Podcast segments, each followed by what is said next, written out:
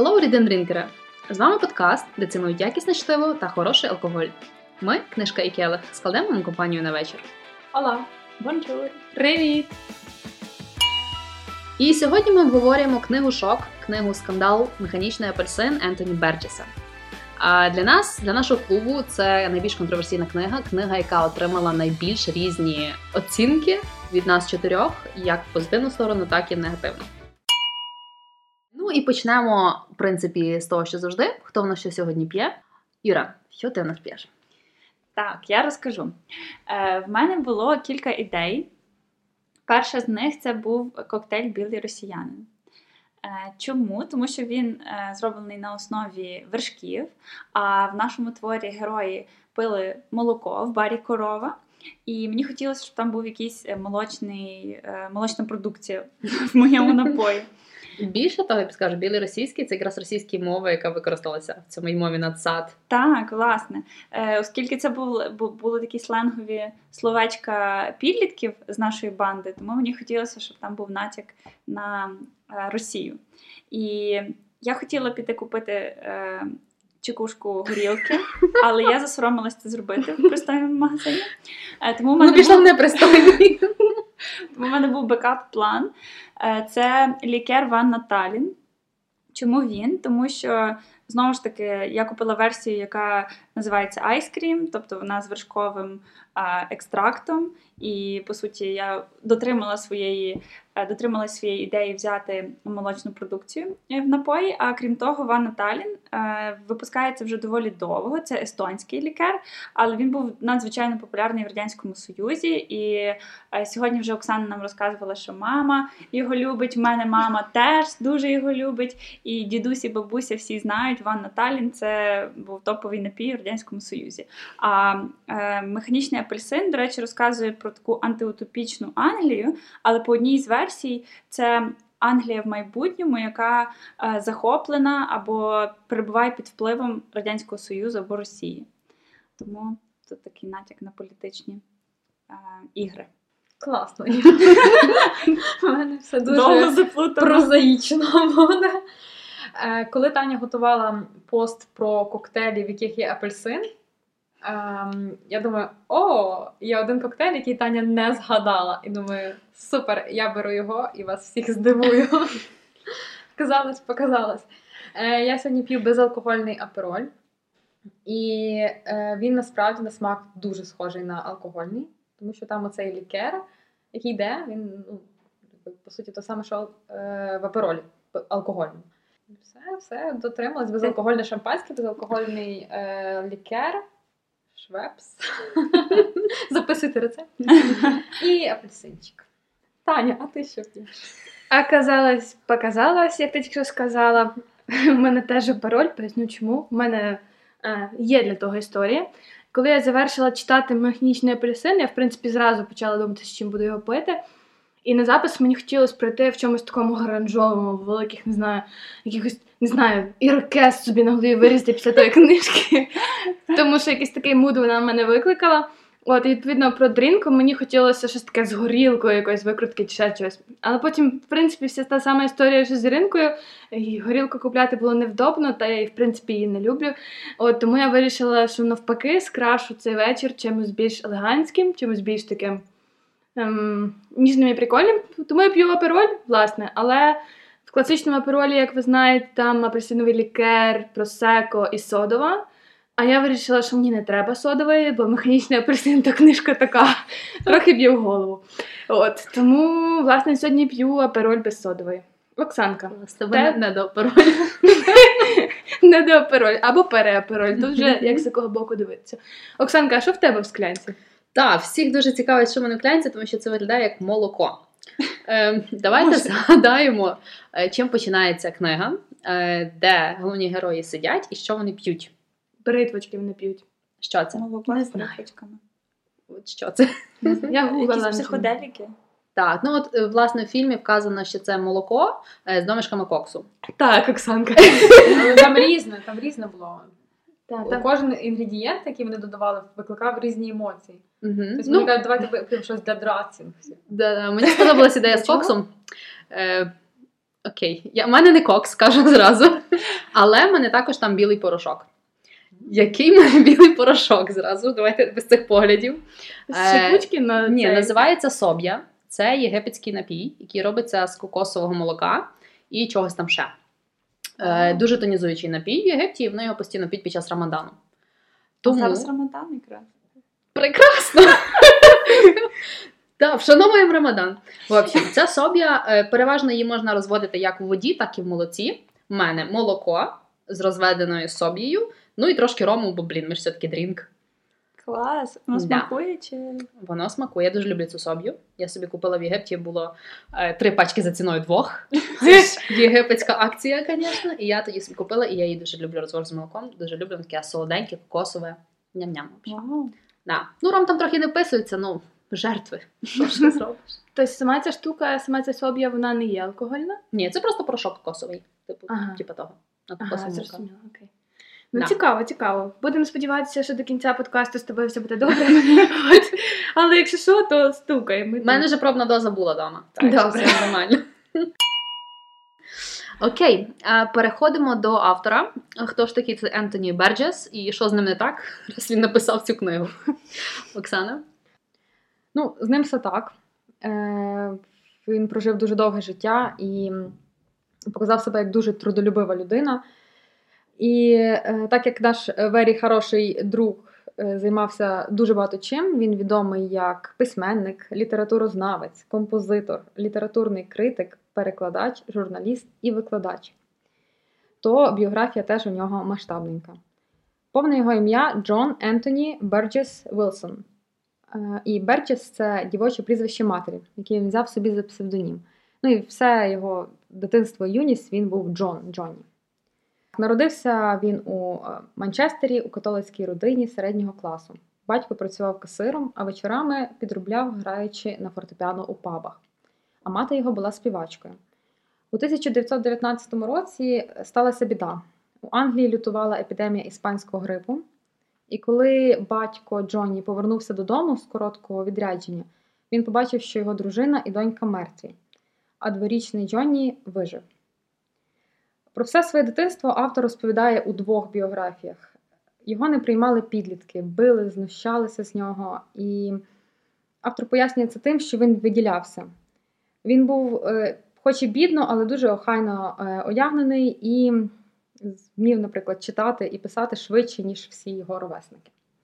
Після католичного коледжу письменник навчався на факультеті англійської мови і літератури університеті, але він хотів стати композитором і навчатися у філармонії. Його не взяли у філармонію, тому що у нього були погані оцінки з фізики. Як то кажуть, не знав дороги, пішов педагоги. ну і після університету він викладав англійську мову і літературу. І, але він продовжував займатися музикою і самостійно навчався. Е, Під час Другої світової війни е, Берджес служив у військовому оркестрі. До слова, він був впевненим пацифістом, він не боявся про це говорити, він не, розумів, навіщо взагалі війна, і його часом недолюблювали за ці висловлювання і за його дуже гострий язик. І, е, можливо, тому його е, намагались відправити куди подалі. Е, Дуже важливо згадати про особисте життя його. Е, Його першу дружину звали Лін. І е, сталася така біда під час блекаутів у Лондоні, коли вимикали світло у всіх будинках, щоб е, літаки не змогли бомбардувати місто. Е, Його дружину, яка була на той час вагітна, гвалтують чотири американські дезертири. І після чого вона втрачає дитину, е, дуже сильно п'є, і до кінця життя вона страждає алкоголізмом, не виходить з запоїв і припадків. І, зрештою, вона померла від цирозу печінки. Капець, ти кажеш не все так. Ось вам є результат, книжка. От, так. Да. Це е, чому важливо це згадати, тому що ну, це він описує в якраз. Так. да. Е, навіть він познайомився, тобто він її не кинув, незважаючи на те, що через почуття вини, е, що він його не було поруч в той час, вони жили далі, він її постійно возив з собою, він її там навіть лікував. Він вже познайомився зі своєю майбутньою дружиною, але одружився з нею лише після смерті першої. От. Е, Друга його дружина була італійка, вона здається, була чи графиня, чи якогось такого знатного роду, і вони багато подорожували. І під час подорожі Прибалтикою вони навідуються до СРСР. І перебуваючи у Ленінграді, ем, письменник має нагоду поспостерігати за е, тамтешніми стилягами, і е, він згодом спародіював їхній жаргон, який влився в е, штучну мову надсад. І манеру одягатися він також описав у механічному апельсині.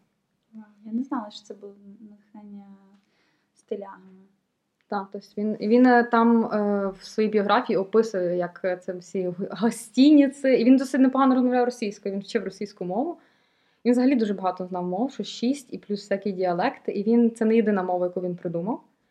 Для одного фільму він придумав мову е, таких типу печерних людей. Ну і не всі знають цю інформацію, але він ще й писав кіносценарії і написав дуже багато всяких літературознавчих праць. Він був е, фахівцем з творчості Шекспіра і Джойса. Також він писав симфонії, балети і опери. І навіть сценарії, е, ну, я казала, сценарії до фільму. Так як я казала, він був дуже гострий на язик, і його відправили у Малаю, це біля Індонезії, британська колонія, там він вчителював. У нього виявили пухлину головного мозку, і хоча згодом з'ясувалося, що поставлений діагноз був хибним, в цей рік він написав шість романів. Угу.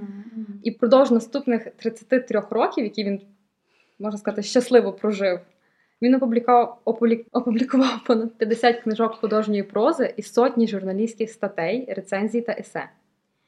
Скажу, отак страх перед смертю його змусив Мгм. працювати, а не лягти і повільно повсти на кладовище. Помер він у 1993 році, але від раку легенів. Ого, то він практично ще наш сучасник. Дуже багато його фотографій я бачила.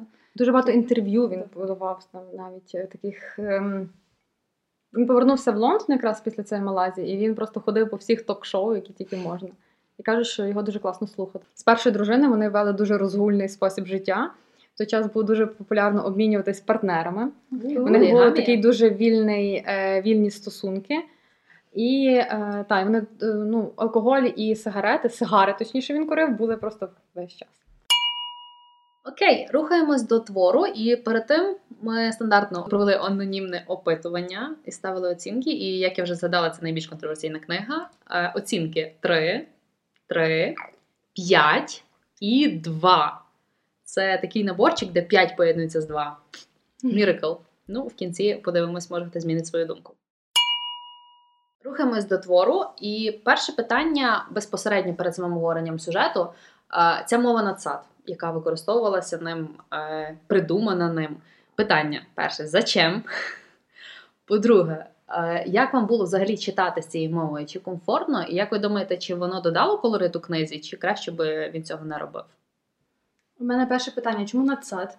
Отже, оскільки в книзі розказується про підлітків е, англійською мовою teen, е, яке також використовується в всіх е, чисельниках, типу 16, 17, 18, він вирішив взяти це teen. Російській мові це 15, е, like 17, 18, 19, і він використав е, цей суфікс для того, щоб назвати мову.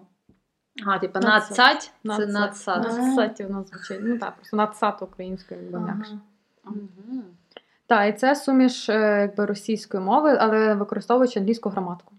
Це Да. дуже. Ну, до речі, там не всі слова російські, бо я читала от в оригіналі в англійській версії, і там більшість слів російською. Ну, були такі, що ну я в принципі рахую, що я російську мову добре знаю, і я так відкрила стоп. Що за слово?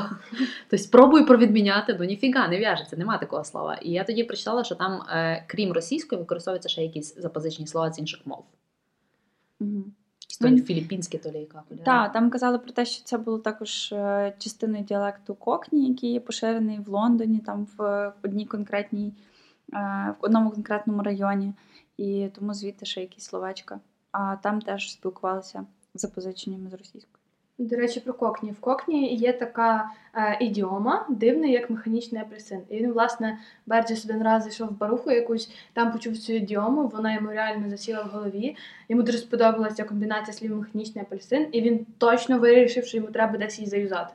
От він написав книжку, назвав її механічний апельсин, але насправді виникає питання, чи він книжку підписав під назву, чи назву під книжку. А з малайською, це яку він вчив мову, там де він працював, оранг це людина.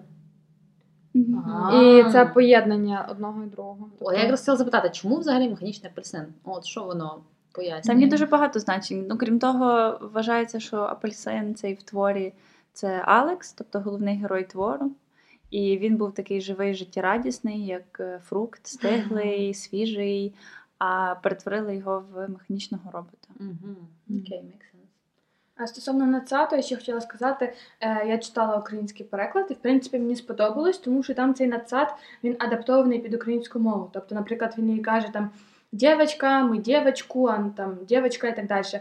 А коли дивилася фільм в, українському перекладі, то там насправді набагато гірше, тому що вони е, не забрали ту англійську граматику, і вони там кажуть, наприклад, ми йшли гуляли ввечері і зустріли дівчинка. Я розумію, що, наприклад, ну, моя мама, яка не знає англійську, вона взагалі не в курсі, що таке дівчинка, і чому с в кінці. А ти знаєш, що Стенлі Кубрик, який режисер е, цього фільму, він сказав не перекладати його фільми взагалі, тільки субтитри. Тому треба було дивитися в оригіналі. Ну, вже, ну, потім вже переклали після його смерті, але до смерті взагалі всі фільми Кубрика йшли тільки з субтитрами, тому що він е, приділяв велику увагу якраз у цьому е, ну, мові фільму. І скажу ще про надсад. Я перший раз читала книгу в українському перекладі, і я взагалі не помітила якихось проблем, тому що е, просто оцей, ця мова була перекладена на російський суржик, який перекладений Мгм. на українську мову. Так. Тобто це звучало реально як волинський суржик, перепрошую. Але ем, ну, я не, навіть не помітила того. Цього разу я читала росі, російською спеціально. Мала дві книги. В одній було латиницею написані ці всі слова, а другої були якби просто транслітерація на, на російську. Тобто, але цей контраст і ця атмосфера написання зберігалася. Тобто мені сподобалось більше всього. Е, ще один комент про український переклад. У мене абсолютно полярне враження до того, тому що там в одному реченні поєднували слова як там тьолочка, дівчинка, і не знаю, ми були розташовані на найбільш віддаленій вулиці Лондона. Тобто там настільки е, така штучна літературна мова була поєднана з цим диким суржиком, що воно трохи не налазило на голову. Мені здається, якби перекладач постарався і більше зробив це цей суржик суржиком, а не просто вирвані з контексту слова, то це було б трохи органічніше. Мені здалося, що це цільово зроблений такий прийом е, з використанням того, що ну, одне речення може бути там максимально тупе, де вони просто га-га і три якихось е, сурміцьких слова, а інше абсолютно таке е, про, про якісь. Почуття, я не знаю, мистецтва, бачення світу, філософію. І мені здалося, що автор хотів показати, що наскільки якби різностороння, аля полярна особистість Алекс, оскільки він з одного боку такий е, прибитий підліток, а з іншого боку, в нього є якісь зародки мудрої людини. Ну, скажу від себе, що оці в оригіналі е, UK-версія це було читати жахливо. Е, Реально, мене мене просто бісила кожна сторінка. Коли деякі слова це якось логічно, наприклад, слово сигарети він переклав як cancer, типу рак. Мгм. Тобто ми там we go smoke cancer, ми йдемо курити рак, типу, і от такі речі. Ну, в цьому контексті це зрозуміло, що там, що це означає. Але були реально речення, коли там стоїть на столі cancer. Типу, ну що це? Тобі треба йти в кінець книги, де є оцей е, що лі, Глосарій. переглосарій, та. І ти мав зрозуміти, що це таке. Жінки, теж старша жінка це птіця. Ну, Мгм. Да, де, де взагалі зв'язок? І от таких от купа речей. Там ходити, наприклад, там we are going, то це we are eating. Типу, і ти Eating думаєш, це як їсти, чи це що? А це типа як іті? А, it's sting. Да. Та, дракінг там було. Да, вот, ну там, блін, скільки раз це одне взагалі мене вбило. Е, голова, він сказав Гулівер. Та. Но в тому перший раз, коли це вживається в тому контексті, там не зрозуміло було, про який орган він говорить. І коли ти читаєш щось, типу, що мене болить my gulliver, ти... ну чесно, ну вибачте, от про голову я не подумала взагалі. Тому реально читати це було жесть. Тобто, як для якогось такого власного досвіду, можливо, варто це раз прочитати, але більше я би в житті не читала це англійською мовою. Там мені теж було складно, там теж в мене в перекладі був такий гулівер і труйки, здається, називалися сигарети. Ну, а ти і якою мовою? Українською, але в мене не друкований, е, тобто онлайн-книга, онлайн е, видання, і я думаю, що там не авторизований переклад, і тому він такий своєрідний. І тому я теж мало задоволення отримала саме від читання, оскільки ти розраховуєш на якесь задоволення ще й від е, ну, флову, умовно, твору, а тут треба було так розконцентровуватись дуже. Ну, мені здається, що в українській перекладі в друкованій книзі було дуже замітно цим мовою, бо там, здається, Тань виділено Мгм. курсивом оці ці слова.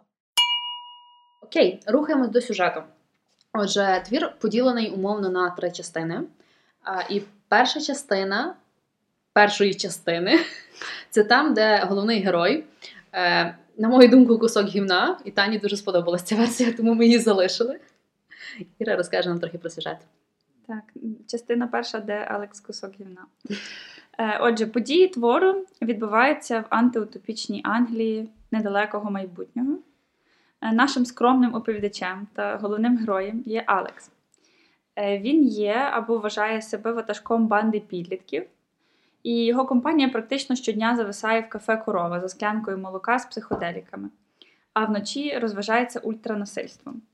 Е, В один з таких вечорів хлопці грабують магазинчик, б'ють перехожого, а також в пошуках наживи потрапляють в будинок письменника, де жорстоко розправляються з ним та гвалтують його дружину.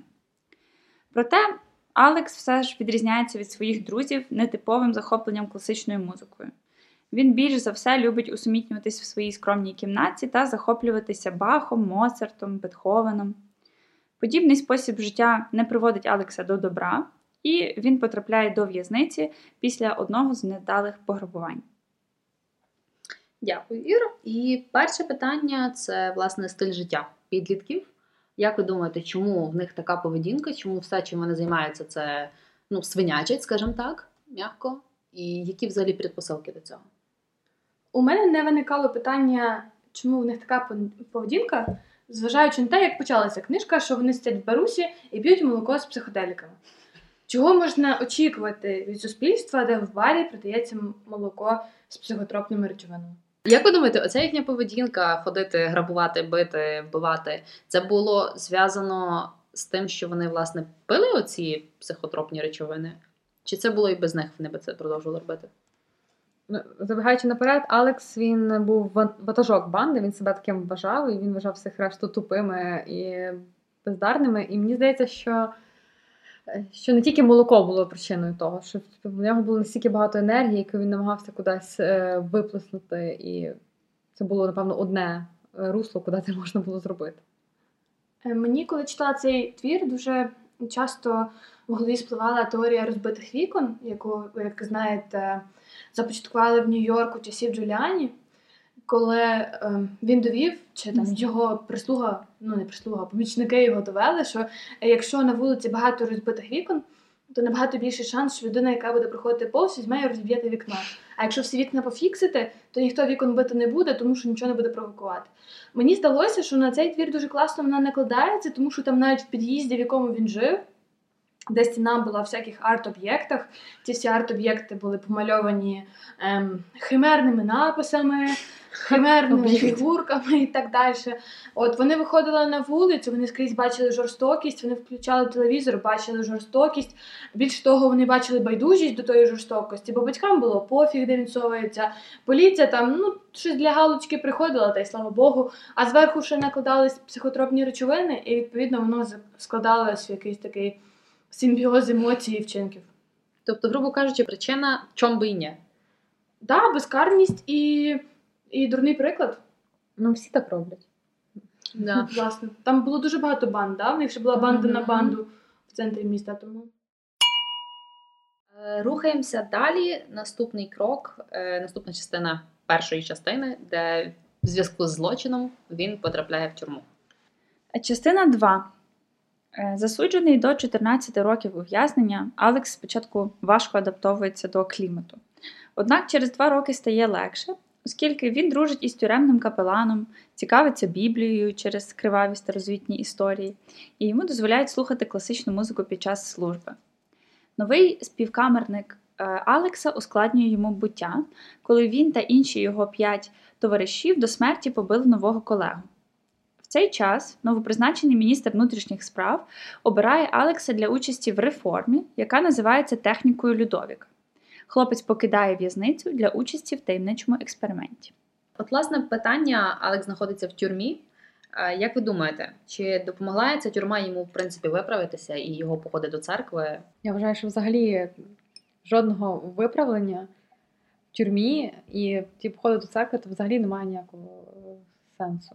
Тобто там про виправлення там взагалі ні слова. Тобто він ще в тюрмі там коротше кікнув одного. Так, так. Тобто І Тюрми пере, перевантажені, куча насильства навколо, і я думаю, що він би після 14 років вийшов би звідти ще гірше, ніж був. Я не знаю, куди можна було ще гірше, але. Але так, то, що він ходив до церкви, це єдина причина це те, що йому дозволяли музику крутити там під час проповідей. Але цей капелан, в принципі, був такий мудрий доволі чоловік. Він намагався е, якось на правильний шлях Достукатись направити. Алекса. Але що я дійсно думаю, що в нього там не було навіть натяку на те, що він виправиться, в нього не було зовсім ніяких праведних думок. І навіть умови, в яких вони жили, там семеро людей на квадратний метр, і, ну, і таке оточення, і така атмосфера в цій групі явно не сприяла тому, щоб він якось хотів виправитися. В фільмі було дуже цікаво показано стосунки Алекса з Капеланом. Я не чи ви бачили, але от в книжці він показаний як такий праведний провідник у світ добра і істини. А в е, фільмі він зображений як священник, який намагався схилити Алекса до якихось романтичних стосунків. Ти жартуєш. Він регулярно йому про це натякав, брав його так, типу, під, е, під бік і, нага- і вів його в сторону з якимись дуже такими хиткими натяками. От тому Але не тільки в фільмі чомусь, та я побачила це в фільмі, але не тільки капелан, а ще і Алекса, оцей виправник, чи як це правильно, наглядач, е, який в першій частині був. Він теж там в фільмі е, приліг на ліжко біля Алекса, мацав його за геніталії, і я така, Ого. oh my. Це Стоп, е, це, це надзирать, тобто це ще до тюрми. Та, та, це Ага. тюрми. Тобто в фільмі він теж показаний такий, якби мов. Ну це типу як людина закріплена за, за тими, що ну, на я не знаю, скользькій як це правильно називається. Та, ну, Та. ніби Якийсь та, Ну. ментор. Типу того. Ну, тобто, це, напевно, або хвора уява Стенлі Кубрика, або вони вирішили ще більше якось показати, наскільки хворе суспільство було. Ну, тобто до маленького хлопчика, по суті, він неповнолітній, е, залицяється мало того, що дорослий чоловік, так ще й служитель церкви. Ну, до речі, так, в фільмі там, в принципі, дуже воно все якось так, як у мене чоловік дивиться, яка вони що там всі хворі, все суспільство чи що. Але реально, от я не замітила цього ж таке, що священник е, там якось пробував схилити. Я, я, чи я не настільки спорчена, чи що? глянь ще раз. Може, ти в телефоні сиділа, коли Ні, не? Але все одно священик був на його стороні, і він був єдина людина, яка була проти того лікування, так скажемо. І він е, в кінці, е, ну і в книзі, і в фільмі теж спитав: а, а вибір? Є в нього вибір? Так, тобто священник був такою, як е, таким голосом совісті, я навіть не знаю. Е, Тобто він в основному з його вуст звучали мудрі думки. Тобто він казав, що е, задумайся, що краще, чи ти власноруч вибираєш добро і стаєш на цю стежинку за власної волі, чи коли тебе змушують і просто позбавляють вибору. І мені це нагадало, я обговорювала недавно. Е, Зі знайомою про те, що в війську, наприклад, теж яка там, який там підхід до навчання е, молодих людей. По суті, у вас є якийсь е, цей курс молодого бійця, який два тижні, де вас просто рівняють з брудом і намагаються навчити робити. Е, ро- Робити якісь виконувати накази, які не мають ніякого сенсу. Наприклад, замітати наліво, а потім направо, або виносити е, вночі всі ліжка на вулицю, потім заносити їх знову в казарму. І по суті, для чого це робиться? Для того, щоб в них не було потім вибору, вони відчували, що вони самі нічого не можуть е, вибрати в цьому світі, і для них наказ це єдине, що має сенс, для того, щоб вони потім не задавали зайвих питань, чому ми йдемо туди і робимо те. Йдемо далі. Отже, частина, коли Алекс йде до програмістів. Програмісти майбутнього. Е, так, отже, техніка Людовіка, таємничий експеримент, якраз в якому бере участь Алекс, е, передбачає промивання мозку. І ця процедура промивання мозку, програмування, як висловилася Оксанка, включає елементи асоціативного навчання. Е, Вона триває два тижні, і після чого передбачається, що злочинець стає абсолютно неспроможним навіть подумати про вчинення злочину.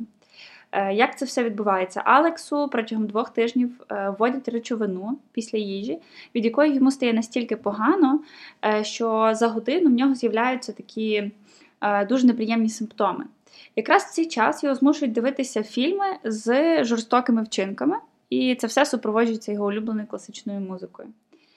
Е, Згодом, після такої терапії, сама думка про насильство стає для Алекса настільки ворожою, що він починає воліє сам страждати від болю, а не заподіювати шкоду іншим. І такого вилікуваного підлітка після випускного з його школи відпускають на свободу. Е, У мене цей момент викликав насправді дві асоціації. Перше, коли я прочитала опис книжки короткий, е, я очікувала набагато більше від цього навчання, а воно було таке трохи мeh. А друге, е, у мене провівся асоціативний ряд з фільмом Мавританець, там, де теж його ем, піддавали чомусь схожому, якійсь схожій формі насильства, але в Мавританці це було набагато крутіше. Все, що я хочу сказати про цей кусок. Ну, в Мавританці вони більше насправді вони ж намагалися його розколоти. Тобто там в цьому була суть, що він має настільки бути вимучений фізично і емоційно, що він буде говорити. А тут мені сподобалось те, що вони сказали, що це найдавніша форма навчання, ніби асоціативне навчання.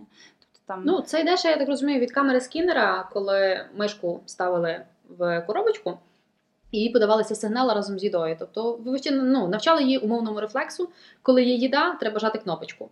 Якщо немає їди, жму кнопочку, тоді випадає їда. Тобто, і так само здається, током били. Е, Відповідно, якщо ти там зробив щось, поставив лапку не туди, куди треба, тебе б'є струмом. Відповідно, ти вивчаєш, що туди лапку ставити не треба. Ну, грубо кажучи. Тому да, це, це дуже давня техніка, вже в принципі. Е, Питання взагалі, як вам ця ідея програмувати людей, чи це гуманно? Ну, насправді, вся ця ситуація в лікарні, вона спочатку виглядає дуже позитивно для самого Алекса, але навіть е, оці медбрати, які такі з самого початку дуже приязно до нього ставляться, вони потім з'являють, здаються якимись такими тваринами. Ну, тобто, і вони до нього ставляться жорстоко, і для них він теж просто як учасник експерименту. І по суті, це не було як справжнє дослідження, якесь психологічне, ну тобто психічне дослідження поведінки людини чи її впливу. Це було як е, просто інструмент е, того, аби пошвидше позбутися його. Ну, це І- політичний хід. Та, Показати, і там- що дивіться, ми вміємо виправляти людей. Типу, Та, за два тижні. Там дуже цікаво е, був момент, коли міністр оцих внутрішніх справ сказав про те, що їм треба пошвидше звільняти місце в тюрмі, оскільки скоро там буде багато політичних в'язнів. І тут якраз знову ж таки паралель з тим, що Радянський Союз аля е, має вплив на весь світ, і пропаганда працює е, на всіх. Питання, що би робили ви, якби були при владі? Ви б розглянули цей варіант програмувати людей, щоб позбутися? Я почала з того, що закрила молочний бар корова, в якому подають молоко з бритвочками. От, але повертаючись до твого попереднього питання, чи це гуманно, е, мені його не було шкода, шкода ні разу, бо то, що він робив до того, в принципі, не було гуманно. І мені здається, що він, наприклад, тому письменнику завдав набагато більших страждань, ніж те, що він отримав, коли йому крутило живіт і він слухав Бетховена. От, ну там, в якомусь плані це не дуже приємно, напевно. Але по факту він отримав те, що заслужив. Єдине, де мене йокнуло, це знову ж таки в фільмі, коли йому вставляли оці тримачі в е, між повіки. Очі. Угу. Мені було страшно від того, що йому виколять око, бо в принципі в очі ну це щось настільки е, ніжне, що я б туди ну, нікого не підпускала. Це єдиний момент, де я йому співчувала. Все інше, в принципі, він максимально на це заслужив, і мені здається, легко відбувся. От мені здається, що от був Алекс до і був Алекс після. Це одна й та сама людина, просто в нього фізичне е, бажання ригати. І все. Йому не, не пояснили, що він робив неправильно, чому він робив неправильно. Ми самі не до кінця зрозуміли. І якби в них є проблеми з їхньою методикою, треба трохи доробляти. Ну він там щиро, до речі, дивується, е, що я каже, завжди, коли чиняв насильство, мені це приносило задоволення, а тут я дивлюся на насильство, мені погано. Типу, як так? Мені здається, що цієї- в цієї методики є ще один баг. Після того, як його запрограмували, він в принципі не може себе захистити. Як тоді в лісі, коли його валили поліцейські, його колишні друзі, та він в принципі може якось міг відбуватися, але він не міг відбуватися. І тому вони створили людей по факту дуже беззахисних. І ну, от, цей момент це сумно. Та. Частина третя. е, Він повертається з цього програмування в суспільство. Там в нього неочікувані зустрічі. Так. Е, Отже, на свободі Алекс нікому не потрібен. Е, Навіть батькам, які раніше прощали йому всі гріхи, а тепер відмовляються від нього. І найцікавіше те, що ті, хто раніше страждали від Алекса, тепер відчувають свою перевагу над ним і самі з нього знущаються. Е, Алекс, як ми вже знаємо, втратив будь-яку пристрасть до насильства, е, він не бачить сенсу жити і думає про суїцид. Е, В пошуках гуманного методу покінчити з життям він потрапляє в бібліотеку, де знову ж таки його наздоганяє його минуле, і, та, і, він, отрим, і він одержує жорстоку розправу від кубки літніх людей. Після чого його затримують поліцейські, які е, виявилися його колишніми друзями, і вони таємно везуть його за місто і е, жорстоко б'ють. Е, Після цієї бійки Алекс потрапляє у будинок того ж письменника, е, якого в минулому, е, який в минулому постраждав від дій компанії Алекса. Е, Письменник на диво поводиться з ним дуже приязно і знайомить його із своїми товаришами, які є політичними активістами. Е, Алекс стає жертвою їх політичних ігор та в результаті деяких подій е, все ж наважується на самогубство і вистрибує з сьомого поверху будівлі. Падіння дивом його не вбиває, але натомість хлопець після численних операцій і ліків, які вели йому в лікарні, повертається до попереднього способу мислення, і насильство більше не приносить йому огиди. Питання перше. Він повертається в сім'ю, і в нього неочікувані зміни в сім'ї. Та це було Е, супер несподівано. Це what the hell? Тобто там сидить якийсь чувак, який, в принципі, орендар, який винаймає його кімнату, але реально який фактично посідає його місце. Тобто батьки ставляться до нього як до свого рідного сина, і він захищає батьків цей юнак перед Алексом, їхнім сином, який повернувся. Що взагалі стало? Що з тим батьками не так? Мені здається, все окей. Ну, я Чесно. Сказала мама. Лишні, лишні гроші, по-перше, кап. Ну, дивися, дитина приносить тобі. Ну так, це твоя рідна дитина, і ти в курсі, але вона попала в тюрму на 14 років. І, може, як я мама, я не знаю, але мені здається, що ця нова людина в їхній сім'ї зайняла цю е, пустоту в душі, якби вони. Йшли зранку на роботу, приходили, вона готувала для когось обід вечерю, і вона знайшла таку людину. Та і ще, напевно, їм було сутужно по грошах, і вони взяли орендар. Ну, це для мене це Ні, було тут те питання. суто адекватна це питання оренди, питання, от він повертається, каже, батьки, от я вернувся з тюрми, випустили, і в них шок, в них не радість. Боже, як добре, ти вернувся, тебе випустили, що сталося, як так сталося?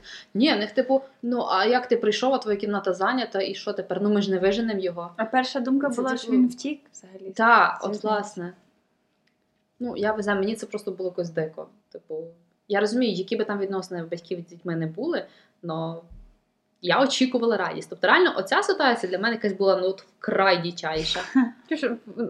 В, них були з ним одні проблеми, яка радість. Мені здається, вони поставили Ну, Це- на ньому хрест вже давно. Вони ще тоді, коли він тільки на першій частині приходив, до нього була абсолютно якась апатія, жодного інтересу. Якісь вони живуть спільно, але в них немає нічого абсолютно співпереживання, доброти, турботи один про одного нічого. Е, Я згодна з вірою, але я б навіть назвала це не апатією, а страхом, бо мені в першій частині здалося, що вони його відверто боялися. І коли його запроторили за грати, для них це було типа полегшення.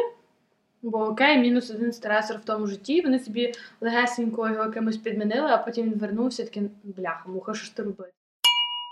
Отже, потім, після того, як його поліцейські побили, е, він весь такий ледве живий, е, доходить до першого ж будинку, і йому здається вивіска знайомою. І він потрапляє, і там е, чоловік дуже приязно до нього набирає йому ванну зразу, нагодовує його, відігріває і так далі. І, очевидно, він його не впізнає.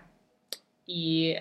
Але він прочитав про нього в газеті, е, що це от людина, над якою проводився цей експеримент, він його зразу жаліє, але хоче використати, е, допомогти своїм друзям, які є опозицією теперішньої влади. Угу. І як вам цей хід? Мені особисто здалося, що ця опозиція теперішньої влади була набагато гірша і зліша, ніж ті люди, які над ним провадили експеримент. Тому що ті люди, які над ним провадили експеримент, вони мали принаймні якусь мету kind of допомогти йому, kind of врятувати суспільство, whatever.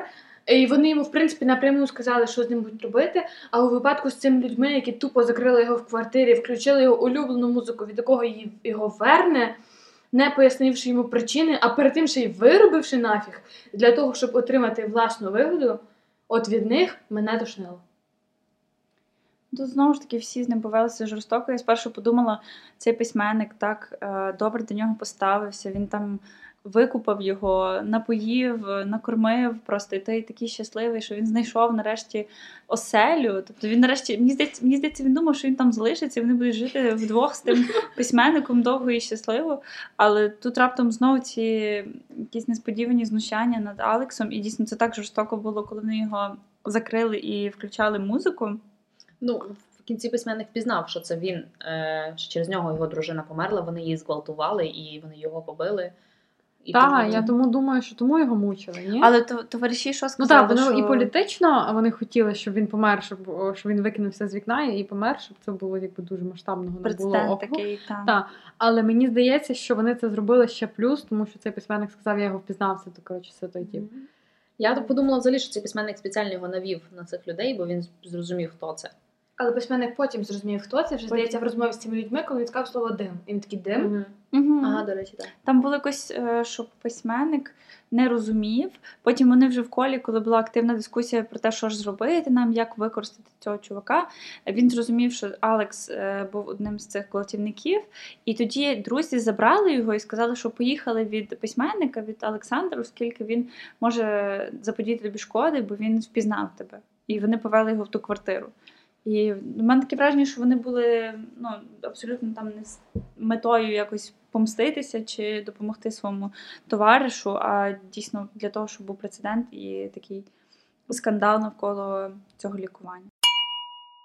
І завершення твору, остання глава, яка є не у всіх книжках, не всі її читали. Е, Це де Алекс повертається до стану куска гімна. Так, мені здається, він не виходив з цього стану.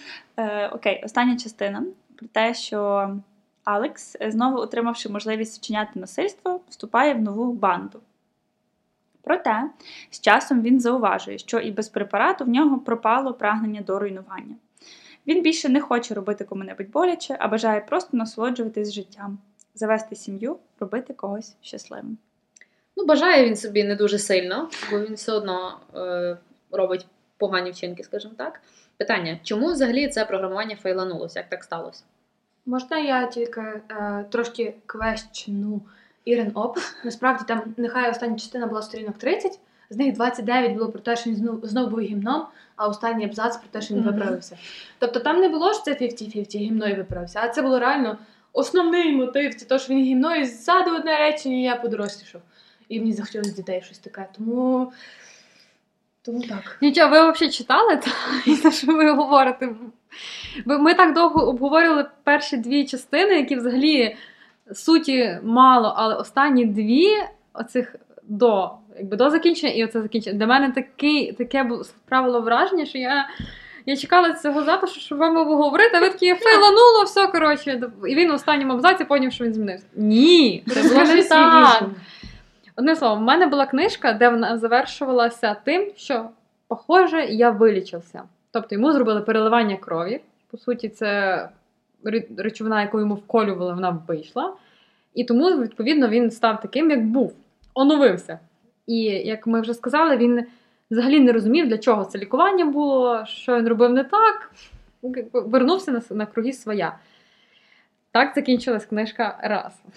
І тут я чую про те, що ще є одне закінчення, і я просто в шоці. І щоб ви розуміли, це закінчення справило від одної оцінки до іншої. Уф, кардинально. Так що останній цій частині він, вона закінчується. Похоже, я повзрослів. І мені таке просто вау! Просто мене розірвало на кусочки, коли я прочитала цю останню частину, що він просто подорослішав. І в цьому була вся основна ідея книги. Е, ну, діти жорстокі. Це, це правда. Ти не працюєш, ти не працюєш в школі, ти не працюєш. Ну, в мене в класі, я не знаю, хто зі Львова, я жила на Левандівці. Ну там ночам було страшно ходити. І, і це були діти, які реально. Ем, ну, якби вони жорстокі, і в школі вони одне одного булять, і так далі. А це дуже гіперболізована була жорстокість, ну це ж антиутопія. І, і він ніби пояснює, що вони переростуть. Ну, якби це що це, якби ми сформуємось до того. Скільки людей по дорозі їм треба вбити для того, щоб це перерости? Ну, Не може, це кількість людей залежить. То це, це та, я думаю, Оксана права в тому плані, що вони перебільшили явно. Ну, тобто ти читаєш про ту жорстокість, і ти ну, воно настільки для тебе бридко, якось огидно, це не схоже з Спеціально так показати, щоб контраст побачити, розумієш? Контраст. Ти розумієш? Єдине, що я не усвідомлювала, це той парале- паралелізм. Здається, я вилікувався, здається, я подор... Подоросліше. подорослішав. Дякую. От оце, оце прикольний хід. Оце закінчення, це останнє слово. Там він вилікувався, а там він За рахунок того, що я прочитала всю книжку зараз, а не дочитувала останній розділ, я цього не помітила. Але це зачот. Ну, не знаю, кажу, мене остання глава це дуже вбила, бо ну, как би, всю книжку ти. Все, все паршиво, паршиво, паршиво. Тут ти бачиш якийсь проблиск світла, і тут ніфіга. Зарано радуєшся, і все знову паршиво. Тут я думаю, що особливість в тому, до чого говорить теж Оксана, що він вже сам зробив цей вибір. Тобто ми все життя, всю, весь твір ми бачимо цей протиріччя між тим, що його намагаються позбавити вибору. Він не може вибрати добро чи зло. Його намагаються силою штовхати на цей шлях, будь добрим і хорошим громадянином, нікому не чини опору і поводь себе як кусок гімна, але в значенні, що нікому не давай опору. І тут він в кінці сам визначається, що я хочу бути хорошим. Так, а що змінилося між тим, коли на початку він був теж в банді, тепер він просто в іншій банді. Нічого не змінилося, суспільство те саме. Він подорослішав. Come on. Come on. Ну, так, люди міняються. Я вірю в це. Я Ну, вірю в те, що... Люди міняються. Ну, якби мені пиздюки виростають. Мені не зрозуміло, він проснувся зранку і такий я подорослішав. Ні, так Мало там щось розказано в тій останній главі. Що він там вирізав ту е, фотографію того малиша, ну, дитинки, коротше, з газети. Що в нього він сам не знав, що, що з ним відбувається. Він там, ну я вже не хочу битись, я вже не хочу, я хочу пройтись, я хочу якусь кісу там було, кісу на кухні, яка буде готувати мені обід. Мальчик вирос. Да, але це все було в якийсь в такий короткий період. Ну, типу, окей, не вірю. Насправді Все. пройшло 3 чи 4 роки, по суті. Прийшло півсторінки. Давай так. Ну, можливо, е, я не знаю, Ентоні Берджес хотів внести якогось позитиву в цей твір. Напевно, він написав його, в принципі, будучи так глибоко розчарованим е, майбутнім. І він так собі уявляв, що воно дійсно буде там через буквально кілька десятиліть. Але напевно є в тому якісь проблиски надії. Окей, на цій класній ноті е, завершаємо з сюжетом і, власне, з книгою. І давайте, які ж все-таки кінцеві враження від книги, і чи змінилася ваша думка е, з оцінкою? Я знову почну перша. Походу, це перший подкаст, де я так багато говорю. Е, у мене оцінка змінилася на тому етапі, коли Оксана розказувала про біографію. І це перший раз, походу, що я змінила свою оцінку, бо я зрозуміла, чому було так, як було. В якийсь момент воно викликало в мене співчуття, розуміння, і в мене по спині, по спині побігли мурашки. Не знаю, чи це біографія така цікава, чи Оксана так цікаво її подала. От загалом я від початку поставила три. Бо книга ніби непогана, але я 100% її нікому не порадила і 100% ніколи б не перечитувала. Але мені здається, враховуючи на те, що ця історія не з пальця висмоктана, а збудована на якихось біографічних штуках, через яку він, власне, пропустив весь свій біль, свої емоції і свій experience, я їй поставлю 4 і зайду в поле, якщо можна поміняю оцінку на 4. Е, вона, вона трошки виросла в моїх очах. Так. Yes! Я тепер знаю, хто поставив 5. Я це догадалася, що на тому коли почала тупити за останній розділ. Так. Окей, я продовжу з вашого дозволу. Мені дуже дуже відгукується з тим, що Таня говорить. Реально, я теж перший раз поміняла свою думку про книгу на етапі біографії, коли я зрозуміла, що це автобіографічне.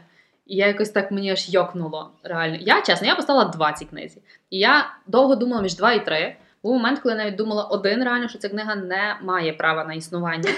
Тому що там надзвичайно купа жорстокості, там це, вибачте, дебільна мова. Тобто ти читаєш перші 100 сторінок і читала, думала, господи, коли ж це закінчиться, і на що взагалі я це читаю? Я навіть думала просити поміняти цю книгу місяця, бо ну, не терпілося мені. Коли вже на якійсь там сотій сторінці почався вже якийсь розвиток, програмування, експерименти, ну, а, ну хоча б щось почалось, а не, блін, тупо ми вбиваємо, калтуємо і все офігенно. Вот. Тому я згідна покращити свою оцінку до 3. Ну, вибачте, не більше. Я однозначно її не пораджу, не перечитаю. Я. Yeah, that's it. Добре, добре. Е, Що в мене? У мене оцінка 3. Е, Я вага- вагалась між 3 і 4. Чому? У мене не було ненависті самого початку тої книжки. Я знову ж таки людина спокійна. Е, Сказали читати, я читаю. Е, Мені, в принципі, ну, в мене не було ненависті бажання закрити. Я хотіла зачитати, бо я знала, що ну, буде цікаве обговорення, як мінімум. Книга відрізняється від нашого стандартного набору. Коли я почала дочитала її і почала трошки більше вивчати якраз оце культурне середовище, в якому вона виникла. Це якраз той е, момент, який ми обговорювали на другому епізоді про Дікінса, про те, що ти не можеш обговорювати книгу е, в відриві від автора і того середовища, в якому вона виникла. Я зрозуміла, що оця ідея його про те, що ця Англія антиутопічна е, під егідою Радянського Союзу і Росії. Мене теж ця ідея дуже захопила. Я любила антиутопії свого часу дуже. Я знала цей факт з біографії його про е, зґвалтування його дружини, і це теж вплинуло на враження. Потім ще фільм Стенлі Кубрика і як до нього ставляться, і весь навколо того шал. Тому в цілому враження в мене позитивні. Я бачу там мораль. Я не можу сказати, що я б її перечитала. Е, Порадити теж, мабуть, ні, але я вже багатьом своїм знайомим зараз, прочитавши її, розказувала цю ідею. Мені цікаво було почути їхню думку. Тобто, як концепт, як е, думка про лікування насильства, мені сподобалась ідея. І тому я вагалась між 3 і 4. Може, я схилюся до 4. Yes. Випадок. Я просто, ви не бачите, але я просто усміхаюся на всі свої 32 зуба, бо я, я така рада, що я навернула дівчат до.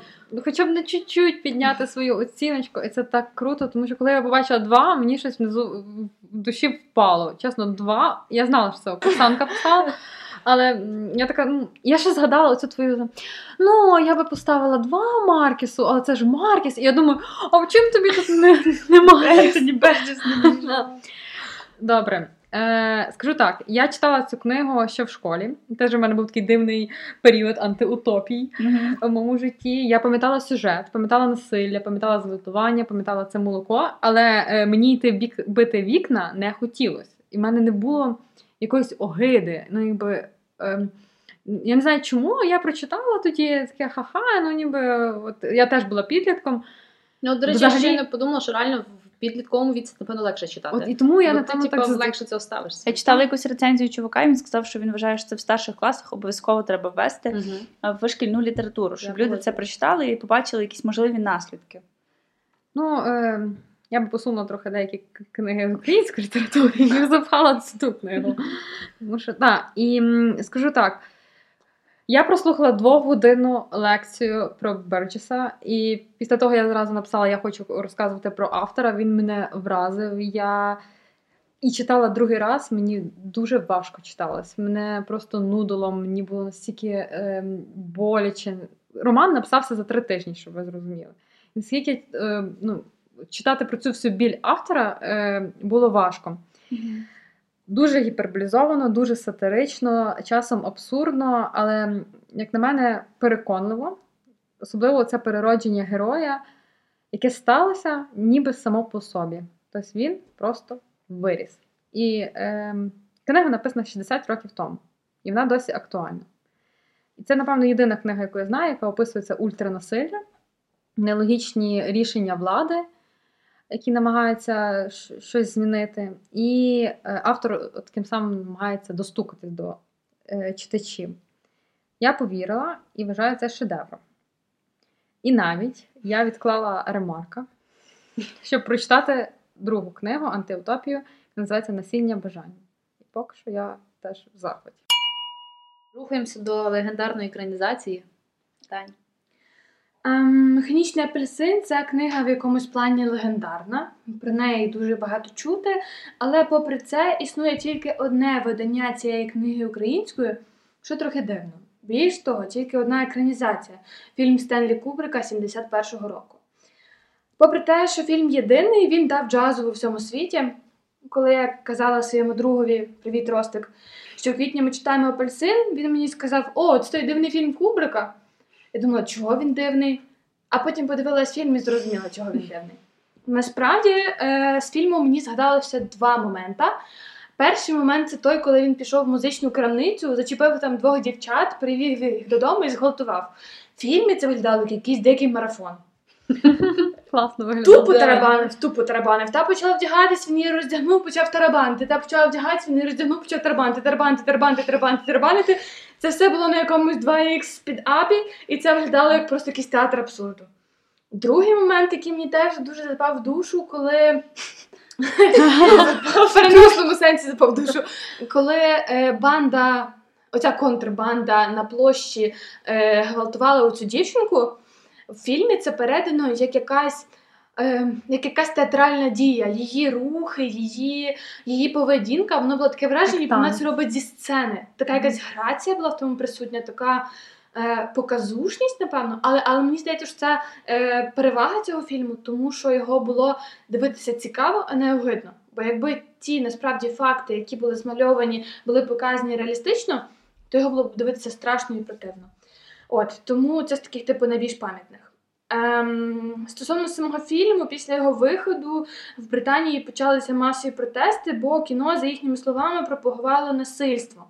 Під час показів того фільму глядачі просто вставали і виходили з зали, бо казали, що ми таке дивитися не будемо.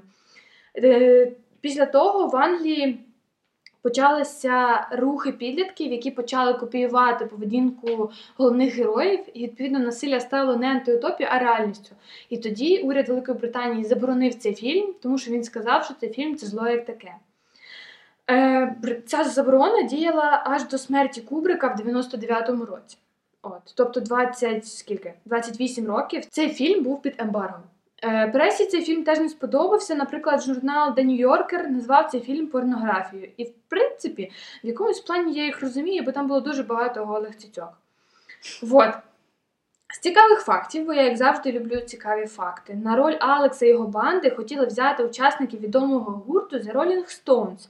Але цю ідею відкинули, коли е, фільм взявся продюсувати Кубрик. Крім того, сьогодні Оксана мені підказала, що Бітлз були настільки в захваті від цього твору, що хотіли написати до нього музику. Але знову ж таки, Кубрик е, цю всю фігню дісміснув, бо йому здавалося, що він може краще. Він може краще, ніж Бітл. Ну, розумієш, Класно. таке. Е, Під час зйомок цього фільму актор, який грав головного героя Алекса, неодноразово отримав травми. Наприклад, в нього були зламані ребра, в нього було пошкоджене око. Я так думаю, під час сцени, коли йому вставляли тримач. А під час тої сцени, в якій е, його друзі намагалися його втопити, головний герой насправді ледь не втопився. Далі, ще один цікавий факт: увесь відзнятий матеріал, який не війшов в фільм, Стенлі Кубрик заставив свого асистента знищити. Тому, в принципі, ніяких е, background, background них backstage них зйомок не існує і нема. І останнє, сам Ентоні Берджес, він був від фільму, м'яко кажучи, в захваті. Він писав, що фільм дозволяв читачам зрозуміти цю книжку неправильно. На його думку, цей фільм е, скривив основний посил фільму і показував його як такий, як пропагує насильство. Хоча, в принципі, це його основним меседжем не було. От, ну і остання була цікава історія з останнім розділом книги. Коли Кубрик випустив екранізацію, то ми можемо побачити, що вона обмежується на тому етапі, коли до головного героя Алекса повертається його бажання робити насильство. Але як ми вже знаємо, в книжці ще є останній розділ, там він, власне, само собою змінюється. Але після фільму, коли американське видавництво мало друкувати книжку, вони сказали, що вони не хочуть друкувати останній розділ, бо там, де зупинив книжку фільм, там їм і подобається. Тому, власне, дехто з нас про останній розділ навіть не підозрював. От, якось так. Чи дивились ви фільм і які ваші враження про нього? Я хочу сказати дякую Кубрику за те, що він показав тих дівчат не десятиліттями, а старшими і такими досить е, адекватними Ну, в принципі, там головний герой, йому 27 років, здається, коли він е, грає в фільмі. А, ну, тому це по-інакшому сприймається, бо Алексу в книжці 15, а тут ти бачиш дорослого чоловіка, ну і вроді ну, там з доволі дорослими дівчатами, які не по 10 років. Ну, в принципі, фільм наскільки згладжує все це насильство. Реально, я дуже боялась дивитися цей фільм. Бо я думаю, наскільки мене трохи вернуло від цієї книжки, і я думаю, господи, а це ж екранізовано. Як на це дивитись? Серйозно. І я дуже довго відтягувала, я не впевнена, що взагалі подивлюсь. Але з таким незакритим гештальтом я би довго не протягнула. Того я все-таки вчора подивилася, і, і я вражена в плані того, наскільки легко було його дивитись. Так, да, звісно, це бред, реально. На мою думку, це бредовий фільм. Ну, в принципі, по сюжету книги. Але всі оці якісь насильницькі сцени, вони або прискорені, або вони під музичку, або ще щось, і воно, скажімо так, воно тебе не травмує. Наскільки як могло. Може, і тому воно спричинило таку хвилю, якби е, як це е, тих, хто намагався повторити ці вчинки банди, бо вони не викликали якогось негативного mm-hmm. контексту. Ну, в тебе це, наприклад, вже зразу емоції якісь погані, жорстокість, там, злість. А тут музичка, він танцює якусь музику, якусь співає пісню, це під душем. І я чула, що навіть е, деякі банди, які потім повторювали вчинки насильницькі, вони робили це під цю пісню. Тобто для них це було як дійсно жарт, такий сцена з фільму, і вони просто повторювали, якби були копіювали сцену. Так, Кубрик зробив е, в своїй в своїй манері дуже красиву картинку. Взагалі, цей фільм вважається таким одою дизайну. Якщо ви бачили цей футуристичний дизайн, там всюди був е, присутній в меблях, в картинах, то дуже він цікаво показав Англію майбутнього. І е, та, фільм не сприймається. Ну, от мені не підійшов фільм до книги. Ну, чомусь, я не знаю. Ну, тобто, так, він не був жорстокий, дякую, він не був огидний, бо є й огидніші фільми насправді. Але да, чот не то. Вони вбили костюми там, якщо чесно. Mm-hmm. Оце фіолетове волосся мами, оце, оце які в тіні, оце ж як на діта, як не знати, що ну, думаю, що це. А оці наче чорники в банді, да, я взагалі не вкурила. Я думала, чи це якось може з книжки я десь не дочитала, чи що. Ну там вони всі четверо в однакових костюмах, і та інша банда теж в таких самих костюмах, типу, теж мають оці такі. Книжки були тільки гамнодави. Це типа гади. Це якась yeah. форма шкільна, але ну я не впевнена щодо цього елементу. Але взагалі ці білі сорочки, штани це така форма mm-hmm. шкільна. Ні, це мали бути нічні шмотки, вони так називали, що вони ходили на ці справи. А в день вони бігали, типу... Це були плаття. Ну, от. Да, а... Я думаю, що плаття? Чого вони в плаття ходять? А потім я прочитала в глосарії, що платтіс це одяг. І типа. Чому не плачу? Скажімо так, я дякую Кубрику, що нема режисерської версії цього фільму. Прийшов момент, коли ми оголошуємо книгу травня, і я дуже довольна оголосити саме цю книгу травня, оскільки це одна з моїх улюблених авторок. Е, авторка, на мою думку, в якої є тільки шедеври. Ну, можливо, ладно, не всі п'ятерки, але близько до того. Це Агата Крісті і її геніальний твір, і не лишилось жодного найбільш відомий її твір. Отже, коротка суть: десятеро незнайомців опинилися на далекому солдатському острові. Усі отримали дивне запрошення приїхати сюди, до розкішного будинку.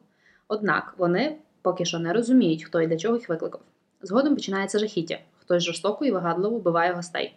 А зі столу, на якому стояло рівно 10 порцелянових статуеток, перед кожним вбивством зникає одна. Як ця моторошна історія пов'язана з дитячою лічилкою, і головне, хто наступний? Тож, читайте з нами, підписуйтесь на нас в інстаграмі та телеграмі. До зустрічі через місяць з Агатою Крісті. І не забудьте захопити drink!